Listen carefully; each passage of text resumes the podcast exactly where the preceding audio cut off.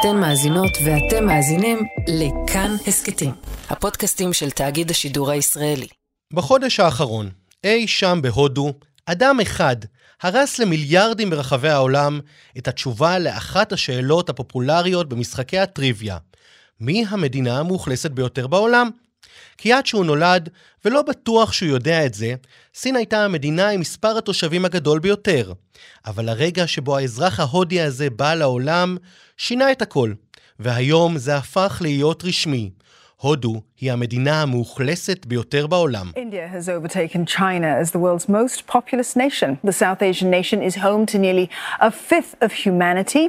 Greater than the entire population of Europe or Africa or the Americas. היי, hey, כאן עמיחי שטיין, ואתם מאזינים לעוד יום, הסכת האקטואליה של כאן. עכשיו, כשהודו הפכה להיות המדינה המאוכלסת בעולם, מה האתגרים שעומדים בפניה? האם הודו תנשל את סין וארצות הברית ממעמדן ככלכלות הגדולות בעולם, ואיך יראה העתיד של הודו ודרום מזרח אסיה, אזור שמאכלס כמעט 40% מהאנשים שחיים בכדור הארץ. כדי לקבל את התשובות, נשוחח עם כתב החוץ בן יניב ועם ענת ברנשטיין רייך, נשיאת לשכת המסחר ישראל אסיה ומנכ"לית בקבוצת BDO. שלום בן יניב. שלום עמיחי. בן, כמה אנשים חיים היום בכלל בהודו? טוב, תתכונן לזה, מיליארד 425 מיליון 775 אלף ועוד 850 הודים. זהו המספר הרשמי אה, לפי האומות המאוחדות. נתון מטורף uh, לגמרי, בהינתן זה עמיחי שמאז 1950 האוכלוסייה הזאת שם, בהודו, בתת היבשת, יותר משילשה את עצמה מ-360 מיליון בני אדם בשנת ההיווסדה של uh, הודו ל-1.2 מיליארד ב-2011, והיום לפי האו"ם יותר ממיליארד 425 מיליון. אני מבין שספרת אחד-אחד, אבל בוא נדבר רגע באמת על איך סופרים אותם אחד-אחד. איך אפשר לדעת בכלל כמה אזרחים יש בהודו? איך עורכים שם מפקד אוכלוסין? טוב, זה אחד הדברים היותר קשים מן הסתם כשיש לך כל כך הרבה הודים ללכת uh, ולספור. בוא נגיד שבהרים זה הדבר הכי uh, קל uh, לעשות, אבל הבעיה הולכת uh, ומחמירה כשאתה מנסה ללכת ולעמוד את האוכלוסייה uh, בכפרים, איפה שזה הרבה יותר קשה, הרבה יותר מנותק גם כן, ודורש uh, עבודה של למעלה uh, מעשור. הבעיה היא שההודים התחילו בעשור האחרון, מאז 2011 עד 2021, באותו אה, מפקד אוכלוסין אה, רשמי שהם עושים בכל עשור, אבל הוא נעצר בשל אה, משבר הקורונה, אז בהודו לא, מח... לא מתחייבים רשמית בינתיים אה, למספר שאליו מתחייבים אה, באו"ם. דרך אגב, גם בסין קרה אותו דבר, גם שם עצרו את מפקד האוכלוסין, שם הם עושים את זה בפחות מעשר אה, שנים, גם שם זה נעצר ב-2020, כך שהאו"ם הוא למעשה המקור היחיד היום שבא ואומר שהודו חצתה את uh, סין, והם עושים את זה על בסיס uh, סקרים, על בסיס uh, נתונים שונים של הגירה פנימית והגירה החוצה ופנימה אל המדינות שהוא uh, בודק, וגם כן כמובן השוואה כל הזמן של uh, מדד הפריון לפי הנתונים שיש בידו, נתוני אחוזי הילודה וגם אחוזי התמותה. תמיד ידענו שסין היא המדינה המאוכלסת ביותר בעולם, מה קרה שפתאום היא נשארת מאחור?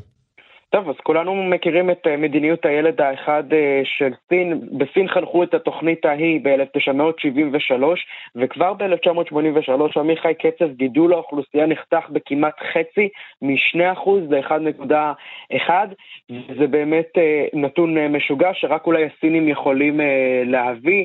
אז בערים הגדולות של סין הם אמרו למשפחות החדשות, אתם לא יכולים להביא יותר מילד אחד, וגם למשפחות באזורים הכפריים. כפריים, אתם יכולים להביא שני ילדים, אבל תעשו את זה בפער. והדברים האלה של הבאת ילדים גם כן בפער של שנים, והבאת ילד אחד בערים הגדולות, לצד פיתוח מואץ מאוד של הכלכלה הסינית, לצד אה, הגדלת הכלכלה למעשה, הגדלת אה, השוק, שיפור מערכת החינוך, שיפור מערכת הבריאות ובכלל שינוי תרבותי שהמדיניות הזאת הביאה, הביאו אותנו למעשה למצב הזה. היום, בו אה, סין למעשה היא חברה שבה הרבה אנשים מעדיפים לחיות לבד ולא להקים בכלל משפחה, וגם משבר הקורונה כמובן השפיע על זה, והסגרים הממושכים שהיו שם הביאו את הסינים להיות על הנתון הזה שהם למעשה מאבדים את הבכורה, כולנו גדלנו התחלנו פחות או יותר בתקופה שבה אה, סין היו למעשה שיאנים בכל הקשור למספר האוכלוסייה, והם עומדים לאבד את זה לפי האו"ם. עד סוף המאה בסין עומדים להיות פחות ממיליארד סינים. הסינים איכשהו מנסים לשנות את המצב? אה, בשלב הזה לא, הם ממש הולכים בכיוון הזה של צמצום האוכלוסייה, הם כן ינסים עכשיו, אנחנו רואים את זה כמובן בשנים האחרונות שהם הסירו את המגבלה הזאת על אה, ילד אחד בשל התופעה האחרת שהם מנסים להתמודד איתה, וזה למעשה הזדקנות אה, של החברה הסינית, אבל בשאלה אולי האם הודו מאיימת על סין בצורה הזאת של מי תהיה את הכלכלה הגדולה ביותר, אז בסין אומרים אנחנו הרבה יותר מתקדמים, אנחנו אימפריה טכנולוגית, אנחנו מתחרים עם ארצות הברית על הבכורה של מי למעשה שולטת בכלכלה הגלובלית. ההודים אה, הולכים אחרינו הרבה מאוד אה, אחורה, ואנחנו הסינים, גם אולי עם אוכלוסייה מצומצמת ומעט זקנה יותר, עדיין כוח העבודה שלנו הרבה יותר אפקטיבי, וגם ההתקדמות התרבותית, הטכנולוגית והכלכלית שלנו מאפשרת לנו למעשה לשמור על, אה, בוא נגיד, רמת החיים שהתרגלנו עליה בשלושים השנים האחרונות. בוא נדבר רגע על המשפחה ההודית הקלאסית. כמה ילדים יש במשפחה הודית ממוצעת? זהו, אז אולי זה יפתיע, אבל הפריון הולך ויורד בהודו, למרות שהם עוקפים עכשיו את uh, סין. אם ב-1951 דיברנו על משפחה uh, הודית ממוצעת עם כמעט שישה ילדים, עכשיו אנחנו מדברים על משפחה הודית של uh, אה, 2.1 ילדים. זאת אומרת, ילד, שני ילדים וקצת ברוב המשפחות uh, ההודיות. מתוך 22 מדינות הודו, ב-17 מהן כבר משפחות מביאות פחות uh, משני ילדים, והיום קצב גידול האוכלוסייה עומד על פחות מ-0.7. כמובן, אנחנו לוקחים את הכל על בסיס נתונים של האו"ם, הממשלה ההודית לא יודעת לרדת לנתונים האלה, לפחות לפי הנתונים הרשמיים האחרונים, אבל אה, לפי מה שרואים באו"ם, צופים המשך עלייה של לפחות עוד 40 שנה, עמיחי, של אה, גידול האוכלוסייה ההודית. ומדברים על למעשה שהשיא יגיע ב-2064 ורק אז תתחיל ירידה בגודל האוכלוסייה. כלומר, השיא עוד לפנינו. תודה רבה לך, בן יניב. תודה, אביחי.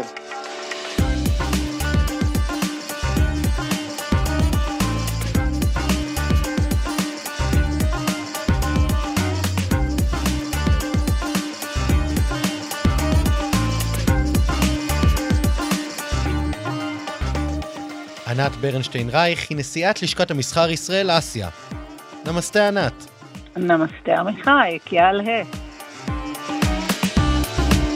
האם העובדה שהודו היא המדינה המאוכלסת בעולם, זה נחשב להישג בעבור ההודים? הם חגגו את האירוע הזה? בוא נגיד שהם uh, ציינו אותו, אבל לא אגיד שהם חגגו.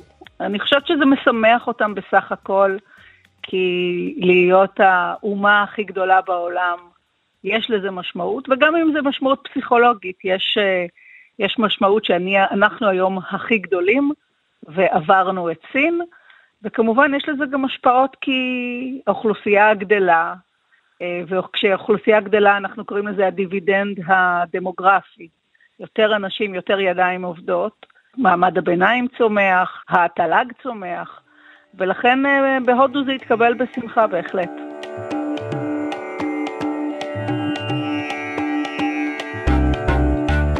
איך ציינו את האירוע בהודו? מודי צייץ משהו, אמר משהו?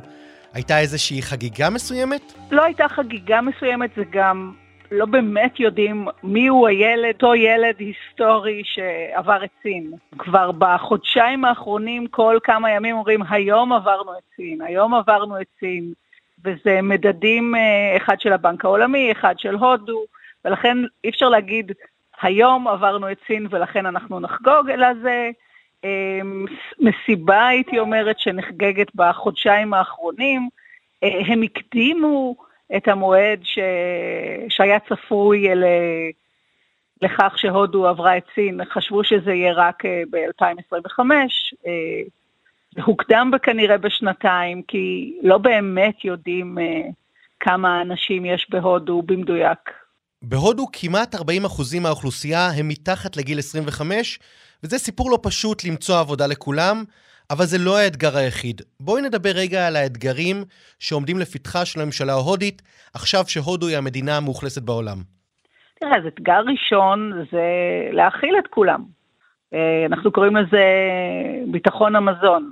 כשמודי פוקח עיניים בבוקר, הוא יודע שהוא צריך להכיל מיליארד וארבע מאות מיליון איש. פה קשה לנו להכיל עשרה מיליון, אז תאר לעצמך לעשות את זה כמעט פי 150. כשרוצים להשוות את ישראל להודו, אז אנחנו מכפילים ב-140, 150, רק בשביל להבין את סדרי הגודל. אז האתגר הראשון זה באמת למצוא אוכל לכולם, והאתגר השני זה להעסיק את כולם. צריך למצוא מקורות פרנסה גם במרחב הכפרי וגם בערים. זה אחד מהתוכניות מה... של מודי, שהוא קורא לזה Skill India, כי בכפר בוא נגיד שלא צריך לעבור הכשרות מיוחדות, אבל כשאנשים עובדים, עוברים לערים או שעוברים לעבוד בתעשיות, בין אם זה זהירות ובין אם זה תעשיות ההייטק, צריך להכשיר אותם.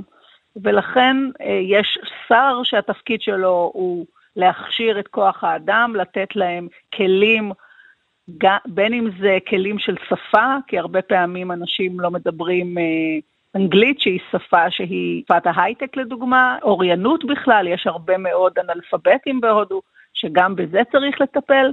מחשוב, יכולת להשתמש במחשבים, למרות שהיום בעולם המובייל, גם בכפרים הכי נידחים אנשים מחזיקים אה, סמארטפון ומשתמשים באינטרנט ורואים סרטים ועושים e-commerce, ולכן הודו, או אני אגיד מודי, אה, מנסה להכשיר את האנשים ובזה הוא אה, מתרכז. דיברת על מודי, בשנה הבאה, במאי 2024, יהיו בחירות לנשיאות הודו. איך בינתיים מודי מתמודד עם האתגרים הכלכליים העצומים של המדינה הזאת? תראה, קודם כל אנחנו צריכים לזכור, לפני uh, מספר חודשים הודו נהייתה הכלכלה החמישית בגודלה בעולם. אני קוראת לזה נקמת המסע לצ'אי, כי מי שהייתה חמישית עד לפני מספר חודשים הייתה בריטניה, וזו הנקמה המתוקה של הודו שהיא עקפה את uh, בריטניה בסיבוב, והיום היא הכלכלה החמישית בגודלה. היא הולכת אה, לעקוף אה, עוד אחרות ולהיות עוד אה, ב-2030 גם הכלכלה השלישית בגודלה בעולם. אז אכן הכלכלה גדולה, אחד, כי באמת יש פה צמיחה משמעותית. בשנת הכספים שהסתיימה במרץ בהודו, הצמיחה הייתה 7%, הצפי שבשנים הקרובות הצמיחה תמשיך להיות 6%, זו צמיחה מאוד יפה, הצמיחה הגדולה ביותר בעולם, ולכן נכון, התל"ג לנפש הוא נמוך יחסית, אבל עדיין בסך הכל הודו נמצאת בתאוצה כלכלית עם תעשיות חדשות. אה, מודי שם דגש על אה, החדרת אה, תעשיות חדשות כמו סמי קונדקטור או אלקטרוניקה. מה שקרה בקורונה הבהיר למודי שאי אפשר להסתמך על סין. וסין זה, בוא נגיד, דגל אדום בהודו בשנים האחרונות, ולכן הם מחפשים להכניס כמה שיותר אה, אלמנטים בשרשרת האספקה של התעשייה ושל בכלל הצרכים של הודו לייצור מקומי. מודי מדגיש תוכנית שנקראת Make in India, עשה בהודו, אה, וכדי להשתמש לדוגמה, להשתתף במכרז ממשלתי, אתה הרבה פעמים צריך להראות שהמוצר שלך יוצר בהודו, Make in India. תעשיות הצבאיות בישראל אה, נתקלות בזה שוב ושוב והן נאלצות לייצר חלק מאוד גדול מהתוצרת שלהם בהודו, וכך גם אחרים. קוראים לזה לאומנות תעשייתית. אה, הם רוצים שהתעשייה תהיה שם, הידע יהיה שם, הם מזרימים לזה גם כספים, זה לא שהם מצפים שהסקטור הפרטי יעשה הכל, אה, ומהבחינה הזאת מודי, בהנחה, וסביר שהוא ייבחר בבחירות הקודמות, כל הסקרים צופים לו הצלחה אדירה במאי 24, ומודי ימשיך להצעיד את הודו לאן שהיא הגיעה היום והרבה מעבר. זה נשמע שהודו מאמצת רעיונות סיניים, אז האם הודו בדרך להיות סין החדשה? מבחינת הודו זה יהיה בטח עלבון כשאנחנו נגיד להם שהם יהיו סין החדשה, כי הם לא כל כך אוהבים את סין. אה, והודו לא מחפשת להיות סין החדשה, הודו מחפשת להצליח בדרכה. אמ, אין חיבה גדולה בין סין להודו וזה נאמר בצורה ברורה, אבל כן הודו, בדומה לסין, מנסה עכשיו לדאוג לדרכי, ה, לדרכי הנמלים, לדרכי הים, כדי להבטיח אה, סחר בטוח, ולכן הם uh, עכשיו מסתכלים על הנמל של סרי לנקה שהיה עד עכשיו uh, בידיים סיניות, מסתכלים עוד, עוד, עוד על מספר נמלים באפריקה, ואפילו פה בישראל, לפני מספר חודשים, קבוצת עדני, שהיא קבוצה שמאוד קרובה למודי, רכשה את נמל חיפה שלנו. וזה חלק מהאסטרטגיה, לא שמעניין אותם בהכרח להחזיק נמל בישראל, אלא זה חלק מתוכנית גלובלית, הייתי אומרת, בהודו, אה, להחזיק אה, החזקות משמעותיות בנמלים ברחבי העולם כדי להבטיח מסחר, אה, את המסחר ההודי. אגב, איך סין קיבלה את זה שהודו עקפה אותם מבחינת מספר התושבים? למען האמת הם קיבלו את זה די בזלזול. שמעתי ציטוט שסינים אמרו סוף סוף הודו מצליחה להיות ראשונה במשהו. אז ככה סין מסתכלת על זה. זה כמובן כלפי חוץ. אה, מבחינה תעשייתית יש עוד זמן עד שהודו אה, תשתווה לסין, אה, אבל בסין כדרכם הם לא חושבים שהלא, המטרה שלהם זה להקטין ילודה בסין, וסין אפילו מתכווצת טיפה, ולכן הם לא חשבו שזה איזשהו הישג גדול בזה שהודו עוקפת אותם דווקא בגודל האוכלוסין. אני חושבת שלגודל האוכלוסין יש משמעות, אה, בסופו של דבר זאת מדינה צעירה, חזקה. אה, האנשים הצעירים האלה אה, אומנם צריכים לאכול, אבל גם הם ידיים עובדות והם אנשים צעירים שיש להם גישה כבר לאינטרנט, הם לא אנאלפביתים כי הם נולדו בשנים האחרונות, ולכן אני כן רואה את הצמיחה של הודו מבחינת אוכלוסייה כפקטור גם כלכלי, והוא בהחלט תורם להצלחה של הודו בכל קנה מידה. חוץ מהסוגיות הכלכליות, יש לא מעט מתחים פנימיים בהודו, ויש לא מעט טענות שראש הממשלה מודי קידם את ההינדים על חשבון קבוצות אחרות באוכלוסייה. אז תראה, קודם כל, האמירות האלה קיימות אכן. המוסלמים היום בהודו מהווים 15 אחוז, ואומרים שאפילו יותר. אה, מודי הוא אינדואיסט מוצהר, ברור, והטענות כלפיו הם שהוא מחבר בין דת ומדינה. יש את המושג שנקרא הינדוטווה, שההינדואיזם, שה... אורח חיים ההינדואיזם משפיע גם על המדינה, והמוסלמים פחות אוהבים את זה. אנחנו חייבים לזכור שהמוסלמים בהודו זה לא המוסלמים הפונדמנטליסטים שאנחנו מכירים, אלא בעיקרון או בערים הגדולות בסך הכל חיים בשלום מוסלמים והינדואים ונוצרים ו, ובודהיסטים ואפילו קצת יהודים, וזה לא מורגש ביום-יום. אבל יש, יש זרמים בקהילות המוסלמיות ובעיקר במדינה שנקראת יופי, אוטר פרדש, שיש שם מחלוקות בין, בין מוסלמים והינדואיסטים. יש קונפליקט, מודי מנסה להרגיע את הרוחות, מנסה להגיד שהוא ראש הממשלה של כל העם. יש לו בצוות שלו הרבה מוסלמים שמחברים אותו לקהילה המוסלמית, אבל זה עדיין, יש מתח, יש פה אתגר, המוסלמים, הקהילה הזאת צומחת. לפני uh, מספר שנים הם היו uh, אחוז uh, קטן יותר באוכלוסייה, הם צומחים יותר מההינדואיסטים, ולכן צריך פה לשים לב, יש בעיה, ועם זאת אה, היא בעיה נקודתית מעת לעת, ומודי אה, מצליח לטפל בזה.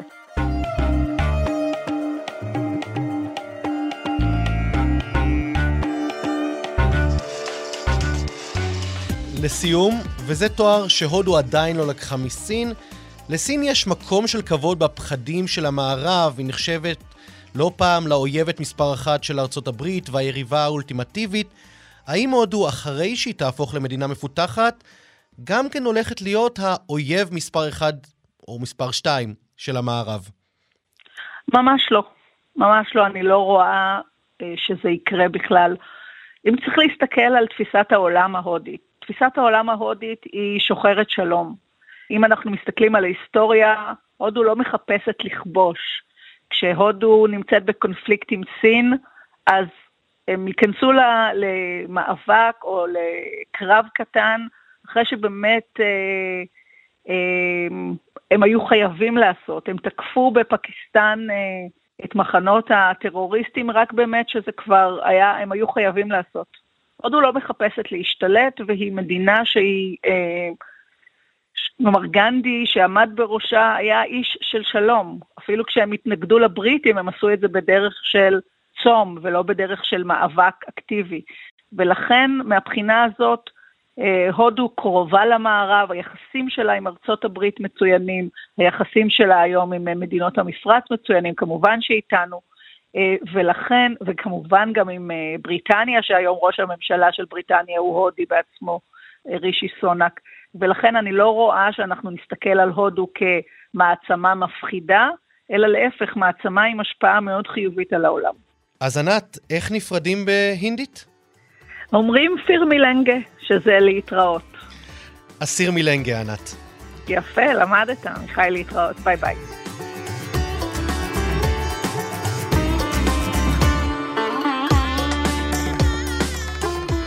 האזנתם לעוד יום. עורך יותם רוזנבלד, עיצוב קול ומיקס אלעד זוהר, על הביצוע הטכני רוני נאור ודני רוקי. היה לכם מעניין? אז קדימה תשתפו את הפרק. אם אתם מאזינים לנו בספוטיפיי או אפל פודקאסט, נשמח אם תיתנו לנו דירוג גבוה. הערות על מה שאמרנו, אתם מוזמנים ומוזמנות לכתוב בקבוצת כאן הסכתים בפייסבוק, אפשר גם בחשבון שלי בפייסבוק או בטוויטר. פרקים חדשים של עוד יום עולים בכל יום ראשון, שלישי וחמישי. את כולם וגם הסכתים נוספים מבית תאגיד השידור הישראלי תוכלו למצוא בכל מקום שבו אתם מאזינים להסכתים או באתר כאן. אני עמיחי שטיין, נשתמע.